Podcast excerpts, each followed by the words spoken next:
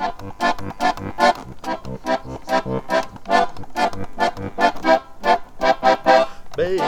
tralala, baby tralala, baby tralala, baby tralala. Na proglasu posloucháte Za kostelem s Janem Hanákem. Nebudeme si povídat s Janem Hanákem, ale Jan Hanák, který já, se bude ptát a tentokrát Jana Špilara. Jendo, vítej. Ahoj, dobrý den. Za kostelem to je týdeník, který se snaží povídat si s inspirativními lidmi, inspirativními křesťany, kteří žijí tu Kristovu výzvu jděte do celého světa, hlásejte evangelium, který žijí vlastně i tu výzvu třeba papeže Františka, eh, když říkám, budu mít mnohem radši církev zraněnou na cestě než za tu chlou, protože zůstává někde doma eh, v tom bezpečí. A myslím, že eh, jen do ty toho máš celkem dost co svědčit, že těch 45 minut, které nás čeká, je dost krátká doba. Ale jak Já nevím, právě, jak jsi, to, jak jsi to říkal, tak jestli uh, jsem vhodný kandidát právě. uh, uh, jakože toho je moc, A to není jo? falešná skoro. Ne, ne, ne, jakože jsou asi jako lepší lidi jako na takovýhle povídání ještě. Vždycky jsou lepší lidi, kteří se můžeme vztahovat k ním. Já kdybych tě měl představit, tak bych tě mohl představit různými způsoby, ale jenom představování by, myslím, zabralo spoustu času. Tak jsem si připravil eh, postupně během tohoto pořadu dvě ukázky z jednoho dokumentu ze tří, který jsme spolu točili. Tento dokument je starý zhruba pět let a jmenuje se Roztančená oficína. A e, tam hnedka na začátku ve tvé oficíně, dneska musím říct už tehdejší oficíně, Ano, ano. si stříhal a do toho já svou narací říkám, kdo vlastně si. Tak pojďme si to poslechnout.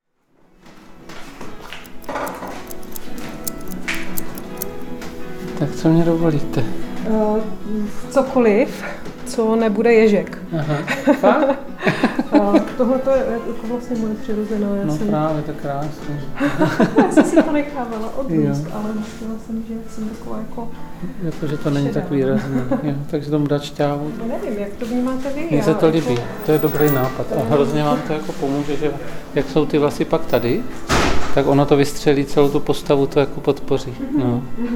Roztančená oficína, to je Jan Špilar, kadeřnický mák s mnoha přesahy. Šustot andělských křídel. Mim, aktivista, katolický duchovní, přesně jáhen, manžel, otec rodiny a celkem čerstvě i děda, prozatím trojnásobný. Eh, Narodil jsem se v Pardubicích eh, v početné rodině. Tatínek si nedával pozor na ústa, takže jsem nemohl už studovat potom. Musel jsem si vybrat učební obor. A to je docela zásadní informace pro mě teda, protože jsem si vlastně jakoby úplně náhodou vybral kadeřnictví, protože u nás maskér divadelní, co byl v divadle, byl kadeřníkem a vlastně tím, že se vyučil kadeřníkem, tak mě doporučil, že to je nejsnažší cesta, jak se dostat k divadlu, protože na, na střední školu jsem nemohl, to znamená na konzervatoř jsem nemohl. Teprve teď jsem se rozhodla, že změním radikálně účest, takže... Když jsem vás slyšela mluvit na demonstraci, tak jsem si říkala, že musím jít za váma. Ale opravdu. Já jsem zrovna v tu dobu kamarádky zpovídala, kde ke komu kdo chodí. A jak jsem vás slyšela, tak, jsem si říkala, že to je... a bavili Ano. jste se o vlasech. Ne, ne, ne, to ne, to ne, tam jsem byla sama. Tam jsem byla sama, tam jsme se nebavili o vlasech, tam jsem křičela a skandovala. Takže jsem tam něco vykřikoval, něco v tom smyslu, jako, víte, já jsem holič, víte, jako už 38 let tady stříhám lidem vlasy a mám ty vlasy rád, jo, a chci je stříhat dál, jo, ale prostě, jako když to takhle půjde dál, tak já už nebudu moc to stříhat, mě to zavřou, ten kšeft, jako. To se mi moc líbilo právě.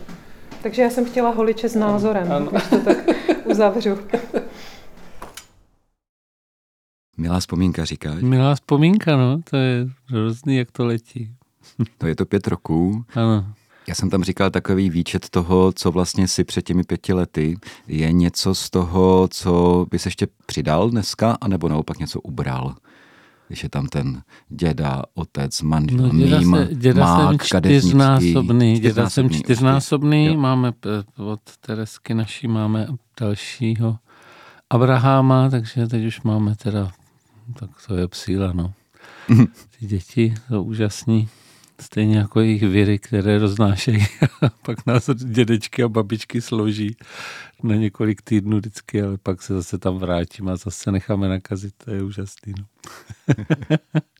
Jsme tam zmiňo- zmiňovali i toho Mima. Ano, Mima, ano. Tak teď zrovna to je aktuální, protože v lednu budu v Čejči dělat eh, nějakou triznu za eh, židovské obyvatele, kteří byli odsunuti do koncentráku. A jeden požadavek je tam právě, že to bude ve škole, tak ten požadavek tam je pantomima pro děti zřejmě v návaznosti no v souvislosti s Marcelem Marsoem, který byl žid a který převáděl eh, židovské děti do bezpečí, do Švýcarska někam přes hranice, tak tak asi z toho důvodu, takže teď mám plnou hlavu toho, co tam vlastně hmm. budu vyvádět, protože už jsem samozřejmě, jak říkají některé zákaznice, začínám medvídkovatět, takže teď to bude spíš takový jako velký clown, dřív to byl takový útlý mim s, s, s rozmáchlými gesty a teď to bude takový jako asi úsedlejší trošku, no ale něco vymyslet musím, tak uvidím. tak zrovna mim jsem teď zase, zase aktivní. Jinak asi v politice jsem méně aktivní, i když jsem tam se objevím na kandidáce, tak tam, tam asi eh, se stahují, i když teďka třeba ta Eh, situace okolo eh, střední umělecko-průmyslové školy, kdy odstupuje paní ředitelka, tak to je třeba pro mě hmm. obrovská radost, že se to podařilo, že se spravedlnost zvítězila a věrná láska. ano, to je taková ta táges politiky, říkají Němci. Ano, ano, ta denní politika, ne, ano, ne stranická, ano, tedy partaj, ano, ale ano. No ona do toho asi vstoupila nějaká strana někde, nějaké možná dvě, ale tak hlavně, že už se to jako vyřešilo. No. Jo, jo. To je důležité, že děti jsou v bezpečí. To je důležité. Pro mě to byl nejtěžší asi věc, že děti nebyly v bezpečí tam. Ty jsi, ne, nebudem to radši do toho zabíhat. Jo, ne, ne, já jsi... nechci šťourat, jenom říkat, co je nového a co ubylo ano, a přibylo. Ano, tak ano, to ano. v tomhle směru, jo. aniž bych, je to už po několikátech v mém životě, kdy se to stalo, že jsem jako vlastně sedím v radě a nic, nic, nic a pak najednou bum a je z toho obrovská jako, jako nějaká mela. Takže už asi ve třetí radě školské, které jsem, tak, tak vlastně zdánlivá moje nečinnost a pak najednou prostě přijde situace, kde je potřeba jako zasáhnout nebo nějak, nějak řešit a, a vyřešilo se to pozitivně, jak jsem jako nadšený v podstatě, jakože to asi takhle má být, ale vždycky to období, kdy jako nic nedělám, kdy tam jenom chodím a schvaluju ty rozpočty, tak, hmm. tak, tak mně přijdeš tam na nic a potom najednou se zjistí, že tam asi na něco jsem tam asi byl. No jsi mi tak trošičku předběhl, protože my jsme spolu natočili tři dokumenty. Ano, jeden. jeden. Jeden asi před 12 lety a to se jmenovalo Krása na scéně, byl takový jednoduchý, formálně tedy, ale bylo to v podstatě postavené na rozhovoru. je to celý jednoduchý. Eh, ne, ne, ne, to z mé, z mé strany to bylo formálně jednoduchý. Bylo to postavené na rozhovoru dvou přátel, a to tebe a Igora Dostalka. Aha, bylo, ano, bylo to ano, velmi eh, jako hezké, něžné. Ty jsi hloupa hloup pořád do minulosti, to je krásné. No, prá- no. A tam Myslím, právě... že to pan docent a já jsem pořád jenom holič. No. Jenom, no právě. No. A my jsme, tehdy jsem se vás ptal překvapivě, je to na závěr toho dokumentu, eh, jak byste charakterizovali jeden jeden druhého. Ty jsi začal a nebudu říkat, co, co, co se říkal o Igorovi, to až třeba se někdy pozvu sem, jo. Ale on o tobě tehdy řekl tři věci. Jedna z nich byla roztančená oficína, jak jsem potom nazval ten druhý dokument, jsem si to pučil, a taky upřený či klidný pohled, jo. A možná, no, když zůstanu tady u toho prvního nejprve dokumentu, tak eh, jakým způsobem ty si zachováváš a zachováváš si ten klidný pohled, klidný pohled. tu rozvážnost a upřenost. To mě překvapilo, že zrovna tohle to říkal. Tak dobře, tak se budu se podívat do zrcadla a chvíli se studovat, já nevím, jak se dívám, ale, ale já myslím, že mám asi lidi rád. To, co mě nakazila ta paní mistrová před těma 43 lety, tak asi, asi prostě to je ono, no, že prostě potom se musí člověk sklidnit, aby se dostal dovnitř toho druhého člověka. A, a ten člověk, když vidí asi něco, tak on se odevře někdy. No. Tak to možná, jinak jak si ho zachovávám, jo. No, já myslím, já to nevím, jako úplně jak si ho zachovávám. Já myslím, by byla asi vhodná odpověď by byla pro duchovního asi modlitbou, že jo. Ale já myslím, že to je takový hledání porád, jakože já toho Boha furt jako hledám, no, že to není, jako že bych tak nějak jako vždycky sednul jak poklice na hrnec, ale jakože to je, že to je takový porád, jako že furt hledám, i když třeba se někdy ozve, anebo tak jako cítím tu odezvu nějak vnitřní, ale že to je pořád taková nastavenost k tomu, co přijde. Tak možná to, takže tak jako čekám. Hmm. Jako to je takový to, biblicky čekáme na hospodina, tak čekám, furt čekám. tak potom to vypadá jako klidný, ale je to vlastně čekání, hmm. čekárna. No ty, ty už jsi zmínil tu situaci na oné nejmenované škole, kde si do toho šel nějak s vervou, to znamená tam to i jisté zapálení nebo možná i rozčilení se přímo nabízí. Já jo. ještě taky znám. Uh, rozčilenýho. Ne, ne šílenýho, Jednou, občas roz, tě znám rozčilenýho. Roz, ne šílenýho, pro mě rozčilenýho, ano, právě, právě, ale... No protože tam čekal, tam čekal, až se rozčílím, ale tak to bylo, jako když je... Eh, já si myslím, že když eh, je to nad mé síly, takže to takže může dojít k rozčilení, anebo když se bojím, tak to může taky dojít k nějakému rozčilení. Ale tady jsem se bál o ty děti, tak jsem se rozčilil asi a udělal jsem nějakou melu, takže mi teďka přišel mail od těch pedagogů, že že původně exaltovaný můj eh, počin nějaký, takže se nakonec eh, jeví jako zásadní pro tu změnu, jo, která se stala. Já si to tak jako neuvědomuju, jenom já jsem se choval, jak jsem si myslel, že se chovat mám, jako člen rady eh, a tak jsem to udělal zrovna v tomhle případě, ale jinak Jinak si myslím, že jsem samozřejmě, my jsme Špilarovi hrozně steklí, jo. Hm. Takže vlastně to je takový, já myslím, že ten klid jako je spíš taková výjimka. Jako když se stříhá, tak musíš být rozčilený, protože musíš to ostříhat celý a opravdu najít všechny chyby.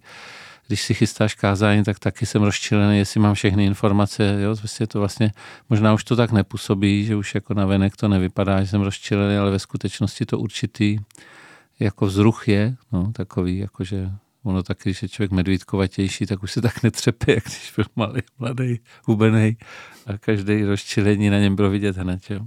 Hmm.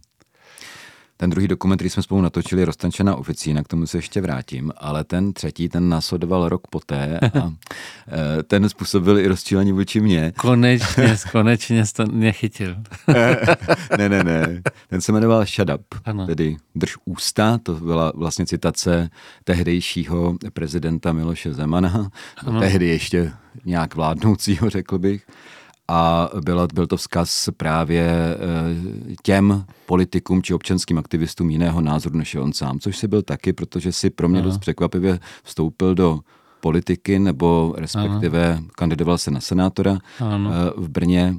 Eh, to nakonec nedopadlo.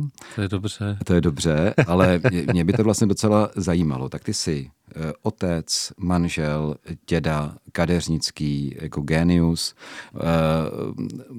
jáhen, že jo, a najednou politika, jak tě to napadlo? No já si myslím, že to vzniklo tak, že jsem se rozčílil, no. To byl, tehdy byl premiérem pan Babiš a zavolal mě Vítě Marčík z Budějovic, eh, eh, loutkář geniální, eh, kamarád, že, nemůže, že se mu nějak nechce vystupovat, on pak teda za rok taky něco říkal někde, ale tehdy ještě se mu nechtělo, tak jestli bych nevystoupil v Brně na demonstraci proti Babišovi, já jsem neměl čas, takže jsem měl asi jenom 10 minut, takže to bylo komický, že vlastně tam všichni pokorně čekali. Já jsem fakt potřeboval jako přesně začít a přesně skončit, tak jsem mohl vrátit do oficíny a stříhat.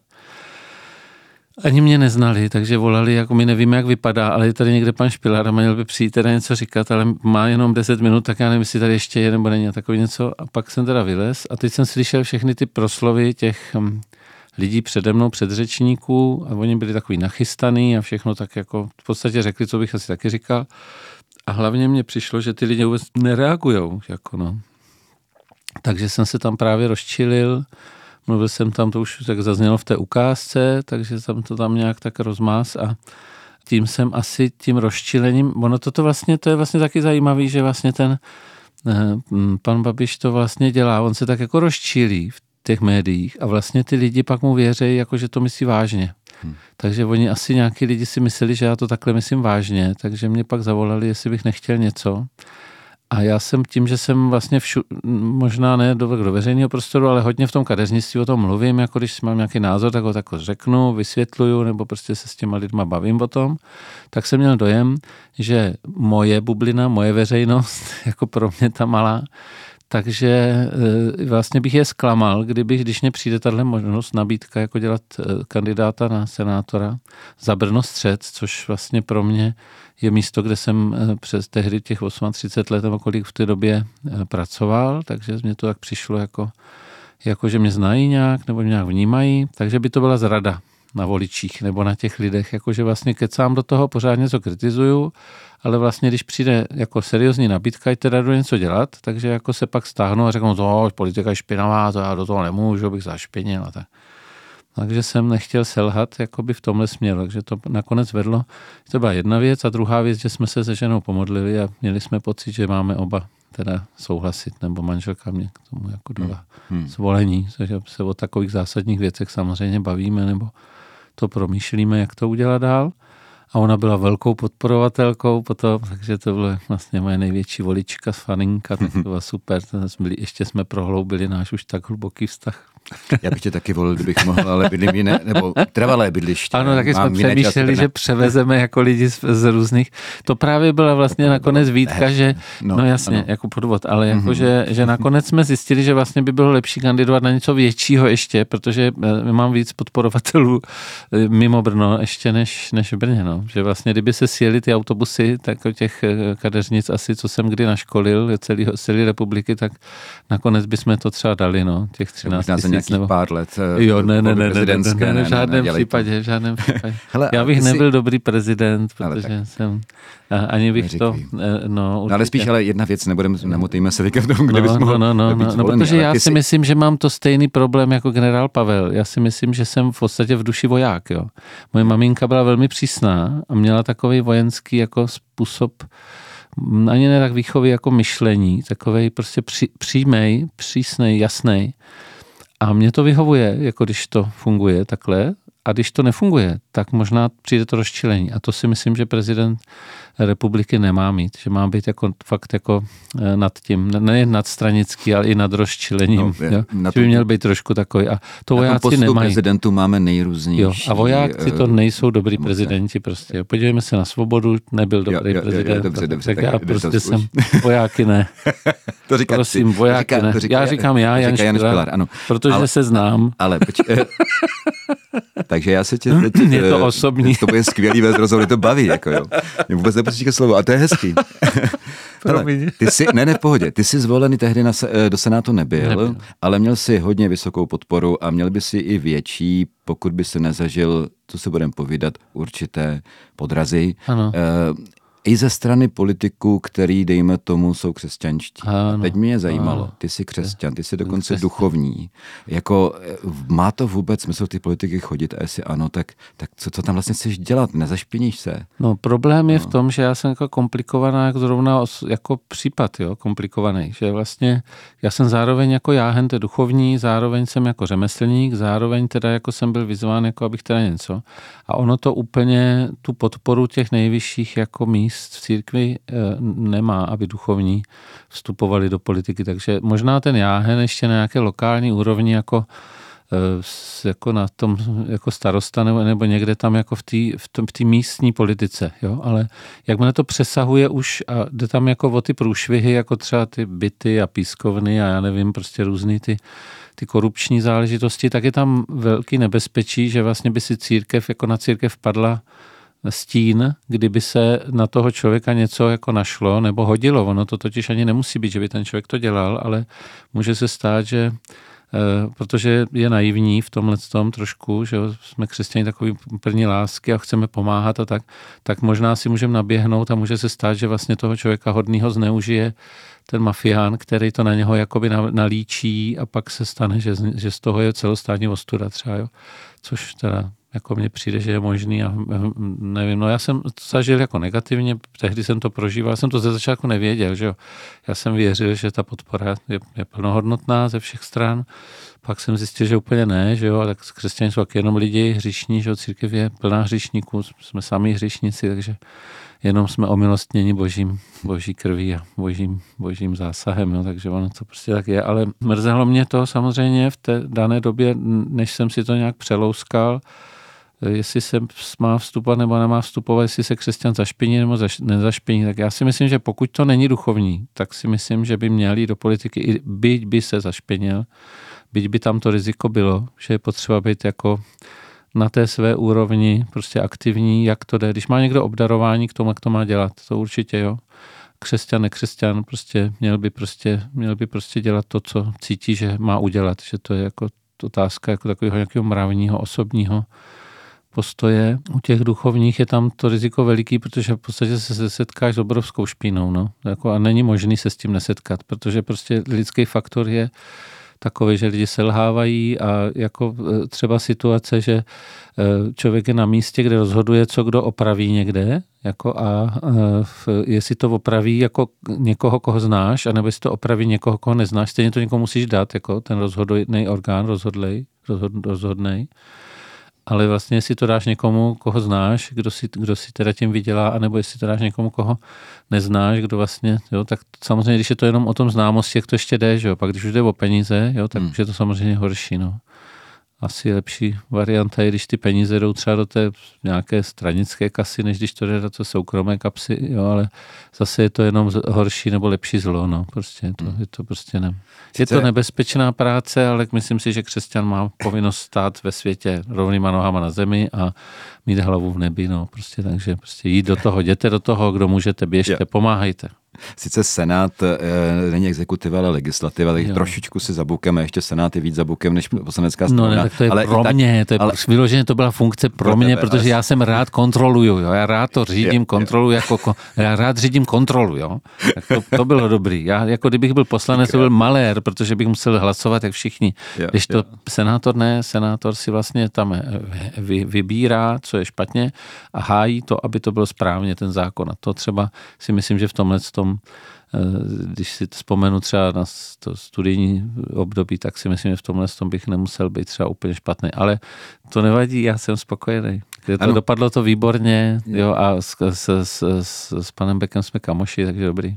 Ano, eh, to je potřeba říct. Nejsme, Mikula... na, sebe, nejsme na sebe naštvaní. Mikuláš Beck byl, na mě teda asi ne. Mikuláš Beck byl silný konkurent a byl jo. to ten, který v těchto no, volbách no. získal to senátorské křeslo. Ano, ano, no, protože byl stál. rektorem, že jo, tak já jsem no. nebyl no. žádným rektorem. Já jsem, byl sice prezidentem, já jsem byl sice prezidentem kadeřníků, ale to bohužel jako na ovlivnění eh, těch eh, maloměstských jako postojů v Brně politických nestačí. Jo, že tam došlo, do, vyloženě došlo k tomu, že se Eh, nejmenovaná členka jedné demokratické strany zeptala eh, předsedy eh, strany, která mě nominovala, jak je možný, že prostě oni postavili proti panu rektorovi toho holiče, no prostě úplně legrační. A na, a na odpověď, jako že mám čistý rejstřík a že to, máme demokracii, tak se jenom kroutila hlavou. No, tak to je jako směšný. No. Za takhle, kostelem takhle to na proglasu s Janem Špilarem ptá se Jan Hanák.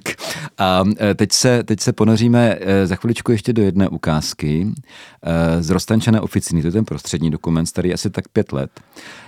Jemuž dal vlastně název, aniž by s tím vlastně souhlasil. Tímto se Igore omlouvám, Igor Dostálek. Autorská práva. Ano, on to tobě řekl. A, ale mi se to strašně líbilo. A v tom dokumentu se mluví o tom, jakou raketovou kariéru si v podstatě zažil a teď ne politickou, ale jako eh, holič, jako kadeřník, který v 18 letech v podstatě se podílel na tom, že Amadeus Miloše Formana dostal, dostal Oscara za masky. No, dalších 55 maskerů by no, nesouhlasila. No, ale... je mi to naprosto jasný, ale prostě v 18 letech si byl uh, skoro v Hollywoodu, kam si byl v podstatě pozván, nakonec ano. si tam nešel, zůstal si v Brně, najednou si ale objevil byl Paříž, pak se stal kadeřnickým mágem, eh, člověkem, který, který v podstatě lepší eh, nebo oceňovanější holič hodně dlouhou dobu nebyl v Česku a nejenom asi možná... Nakonec jsme se stali oba prezidenty. No, Já jsem se stal prezident kadeřníků a šéf Masker. Amáda se stal tak. prezidentem Maskeru v Hollywoodu. Tak. Trochu je, jiná pozice, ano. ale v podstatě si můžeme tak. jako já ti teďka, říkat, pane prezidente, do telefonu. Já ti teďka nechci říkat to laudáci, byste se tady červenal ještě víc, než se červenáš, ale chci jenom říct, že, eh, a to zvu i posluchače, kdybyste chtěli trošku trošku hlouběji o tom slyšet, tak si můžete poslechnout ten dokument celý. Jo. Roztančená oficína byl jo. vytvářený pro Český rozhlas a když se dáte třeba do Google Český rozhlas Roztančená oficína, přidáte Jan Špilar, případně Jan Hanák, tak to najdete. Tak si to klidně poslechněte, ale teď se zaposloucháme do jedné části uh, z, z toho dokumentu, abychom mohli pokračovat dál v tom našem rozhovoru. Stříhací nůžky hledáme, zvukově stříhací nůžky. Tak možná tyhle budou stříhat trošku. No, nic moc. Nic moc, že? Pak ještě ty by mohly šustit, protože mají... Jo, ty jdou lepší. To je lepší. By trochu autentičtější, jo? Jak, jak když stříháš akorát opravdový vlasy. No, ono se odstříhává. Stříhneš a pak uděláš třikrát ještě odklepneš ty vlasy z toho. To je, to je takový ten... Uh-huh. Můžeme dvojima, no. Jako nemůžu. Jo, to jde. Dobrý, stříhá to. To je dnešní moderní, nebo postmoderní, nebo nevím To je jaké, dokument. postfaktické nůžky už, už, už, A v už nes- nejdou bude slyšet. jenom můj smích a šustění nůžek. To není šustění, to je šmykání, ne? Ano, jistě, jo. šmykání, Krásně, děkuji.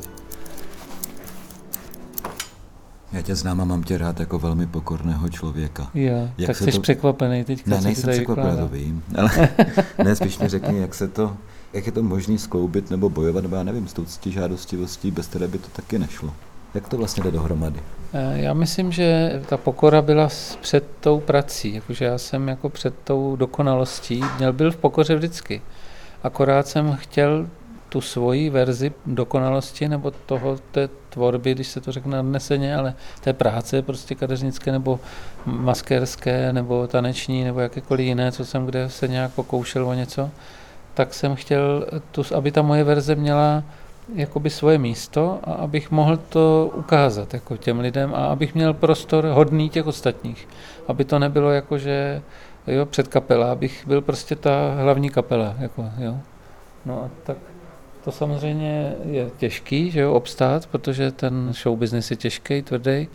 A bohužel teda to není jenom ve vlasech, bylo to i v církvi, pak když jsem přišel, to je v podstatě všude, kde jsou ambice, tak člověk narazí na ambiciozní lidi a, a nějakým způsobem to musí zvládat.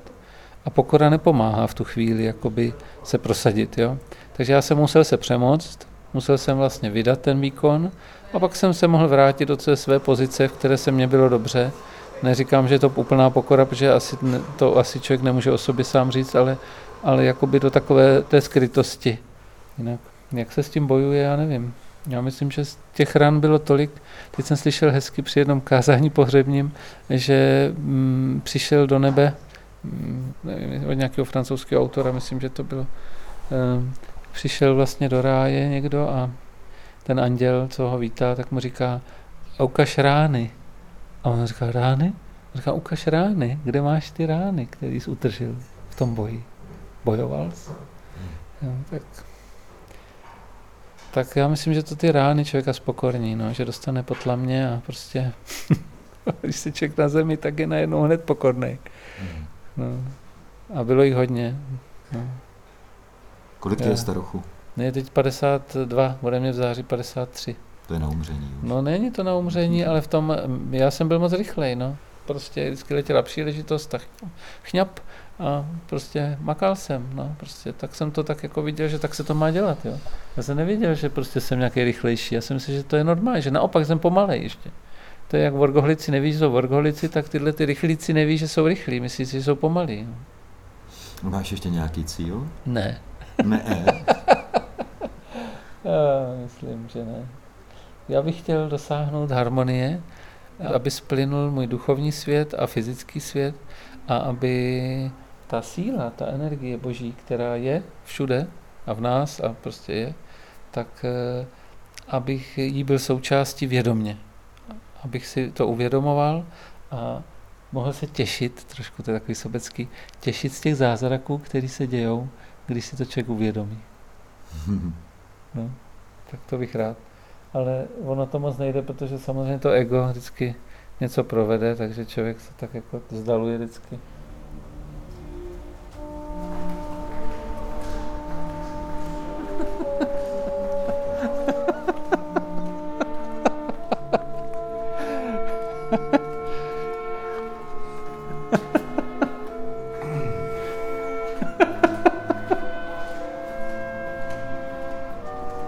Svatý archanděl Michael, ten se nám sem vrátil, ten byl 14 let pryč a když Tereska naše volala, že se jí rodí první dcera, tak eh, najednou šíleně začal se chvět celý dům a já jsem říkal, co je, přijeli rusáci znova nebo co? A na helikoptéře nesli toho anděla a postavili ho na ten kostel, v kterém oni se vdávali. A vlastně já jsem jim to volal a říkal, hele, na tvůj kostel se vrátil anděl a ty rodíš vlastně. Jo, takže Archanděl Michal, to bylo úžasné. No, no, letí tady, letěl, normálně za oknem tady přiletěl, tam ho postavili a, a my jsme vlastně večer už jsme viděli miminko. No. Takže tady zrovna dneska je pátek, tak budu kázat a A jinak tady k tím oddávám, pohřbívám. Na moji žádost vlastně, když jsem byl přesunut tady naproti, abych to měl všechno blízonko, a, tak eh, vlastně ráno o půl osmé volá telefon a paní říká, že potřeba pohřeb. A za dva dny volala znova a říká, že by potřeba ještě jeden. a za tři dny další. Takže jak samozřejmě ne, v jedné rodině, všechno to byly různí příbuzní, ale začal jsem tady pěkně, takže pan Varhaník, když jsem tady přišel, tak říkal, to tady bude teď pořád, tohleto? tady 20 let nebyl pohřeb. Co to jako má znamenat?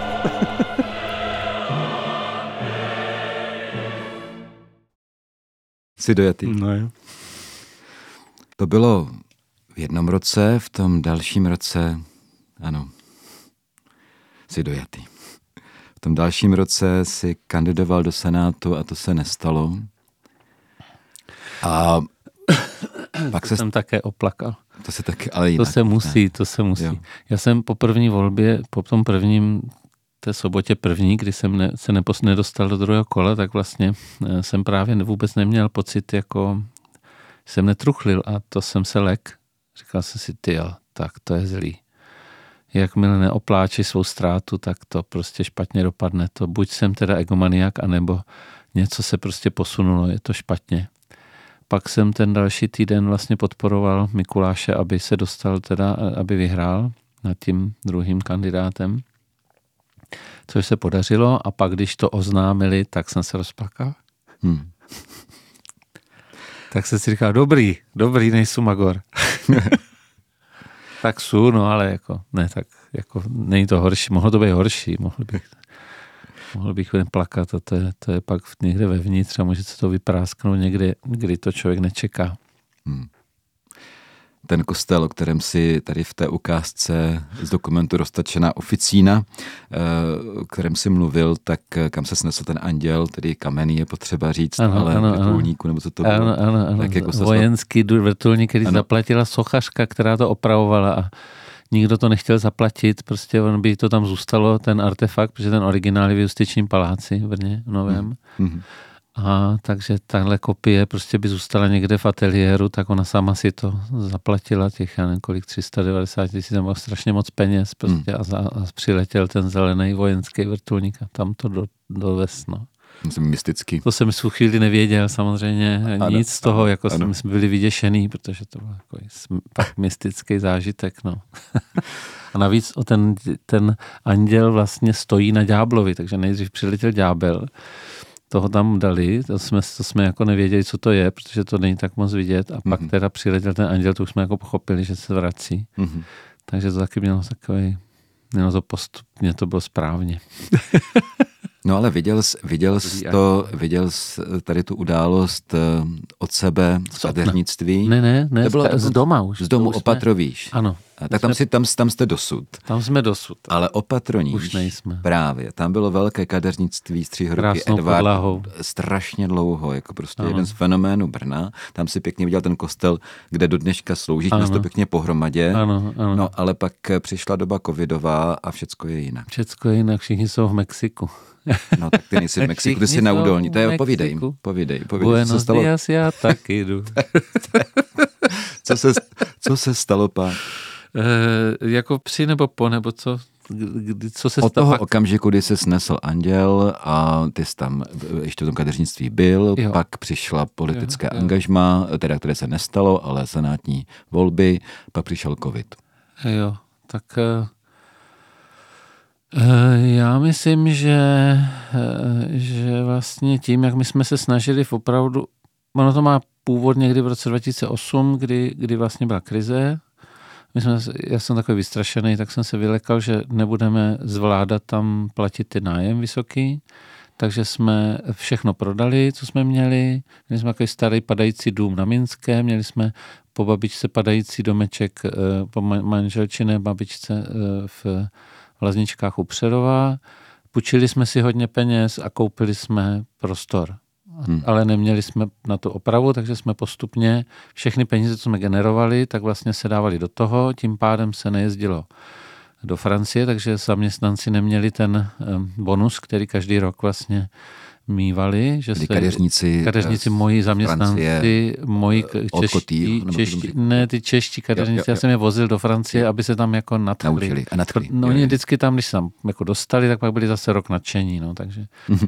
takže, no, a ono taky se změnil, že jo, digitalizovalo se všechno, takže se všechno bylo dostupnější, no, takže se to, se to vlastně trošku zastavilo, to, to vzdělávání, jakoby, nebo takový to, to odměňování těch za- zaměstnanců. A možná, že to vedlo k tomu, že už si řekli, že už nic nebude, že vlastně až si splním svůj sen a dodělám to, to kadeřnictví, konečně to, který už bude moje, tak, eh, takže potom jako, že už to, oni toho nemusí být, jo, že už vlastně pomohli dost, takže se za postupně začali odcházet, myslím, že to začalo v roce 2011 a postupně vlastně jako ty, ty šikovnější a starší odcházeli. Já jsem teda se snažil doplňovat dost jako hekticky a hystericky Hmm, jsem hmm. jako nabíral a snažil jsem se vzdělávat nové, což taky mohlo vést k nějakým třeba chybám, že jo, protože jsem potřeboval, aby tam bylo plno, že těch, aby jsme jako obsloužili ty klienty.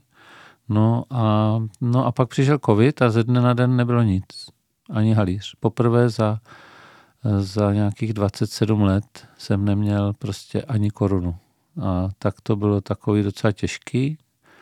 Vlastně jsem zaplatil těm hochům eh, ty poslední výplatu, zaplatil jsem nájem, zaplatil jsem ty poplatky, který, na který jsem normálně jako běžně měl vždycky, že jo.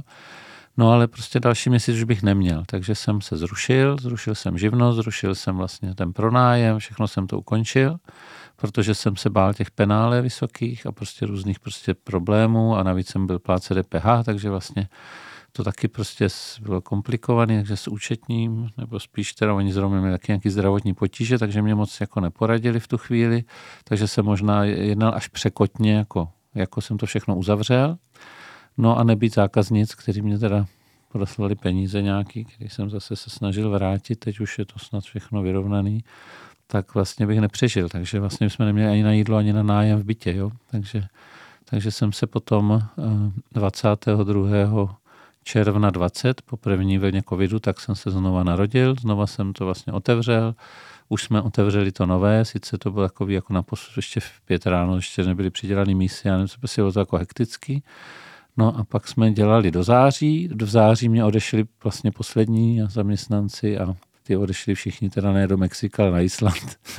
Tam A tam, založili tam, tam založili kadeřnictví, kde byli oceněni jako, Ano, ano. jako jedni z nejlepších kadeřní, kadeřníků jako tam na Islandu, takže jako jsem domů se píchou a mám Ano. radost, že jsou šikovní a že se jim daří všechno, a jsou šťastní, spokojení, zamilovaní všichni. A to. No, mně přijde, Takže myslím, že těch 33 lidí, co jsem jako zdeprimoval a co by si mohli stěžovat u nebeské brány a uka- budou tam ukazovat ty rány ode mě, tak, tak ty, tak ty, ty jak snad jako už jsou v, poko- v pohodě. No. mně přijde, že jsi, jenom já. že, že jsi, ty jsi, ano, ty jsi teď sám, Ano. ty eh, střihoruky Edvard Jan Špilar je Ano, sám, je konečně. na jiném místě, je na Ano. krásném místě na Údolní Ano. v Brně. A eh, já jsem si tak právě říkal, když jsi v té roztenčené oficině eh, pět let zpátky říkal, že bys teďka rád jako už našel tu harmonii Jo. a tak podobně, ale měl si to velké kadeřnictví a, a různé jiné ambice a teď najednou i ten covid vlastně byl obdobím to pro mnohé z nás, ale pro tebe zjevně, kdy, kdy najednou bylo odňato spousta věcí. No, Aniž by to člověk sám třeba chtěl a udělal, asi bys to třeba neudělal, ale ono to prostě přišlo. ano.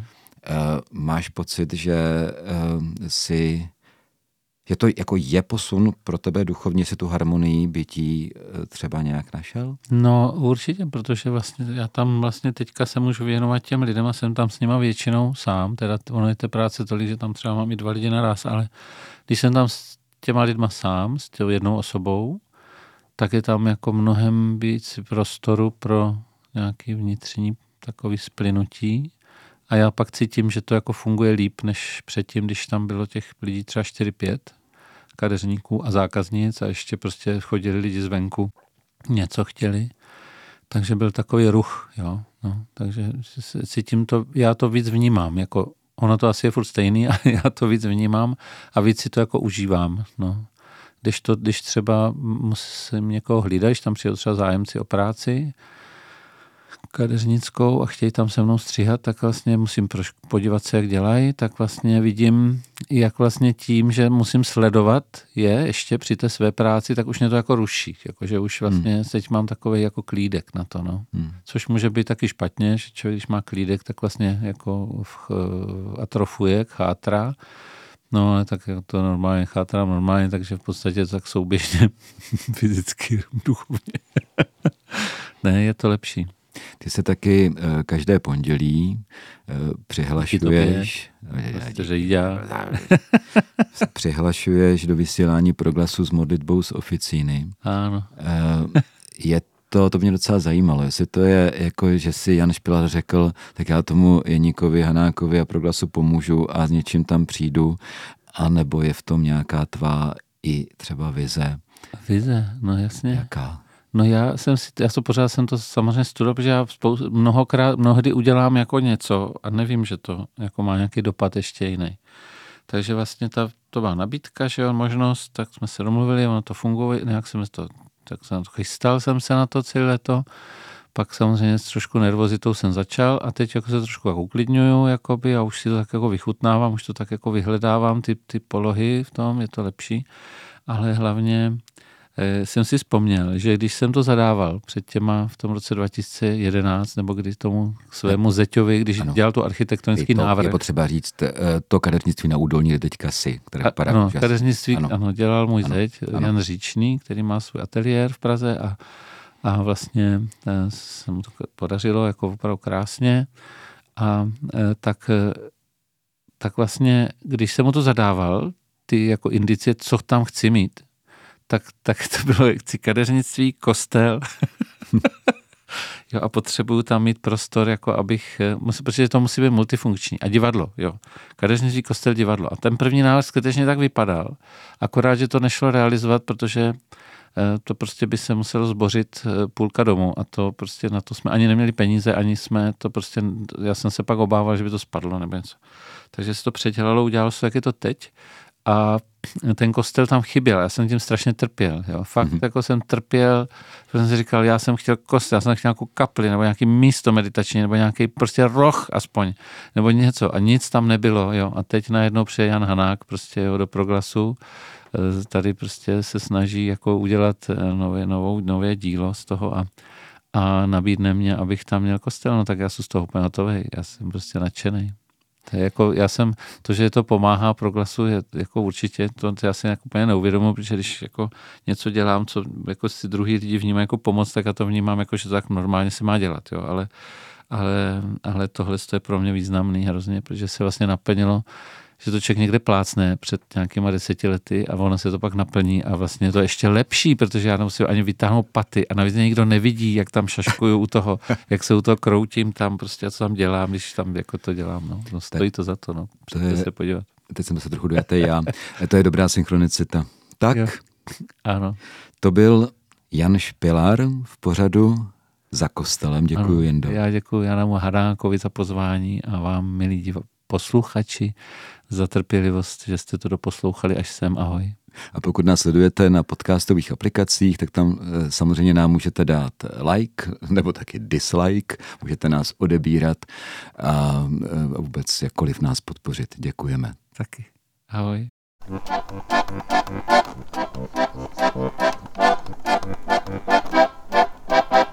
Baby, tralala, baby, Ite, misa est.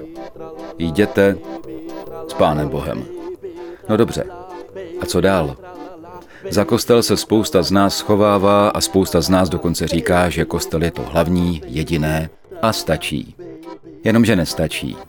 Ježíš své učedníky neposlal do bezpečného kostela, nýbrž na hlubinu, přesněji řečeno do celého světa, kde nikdo příliš netuší, co ho čeká. Ale jak na to? V rozhovorech s inspirativními lidmi z různých koutů povětšinou křesťanského spektra se o to pokouší týdeník za kostelem. V pátek po páté a v neděli po osmé večer. A následně na webu a v podcastových aplikacích. Žádné téma není tabu. Baby, baby.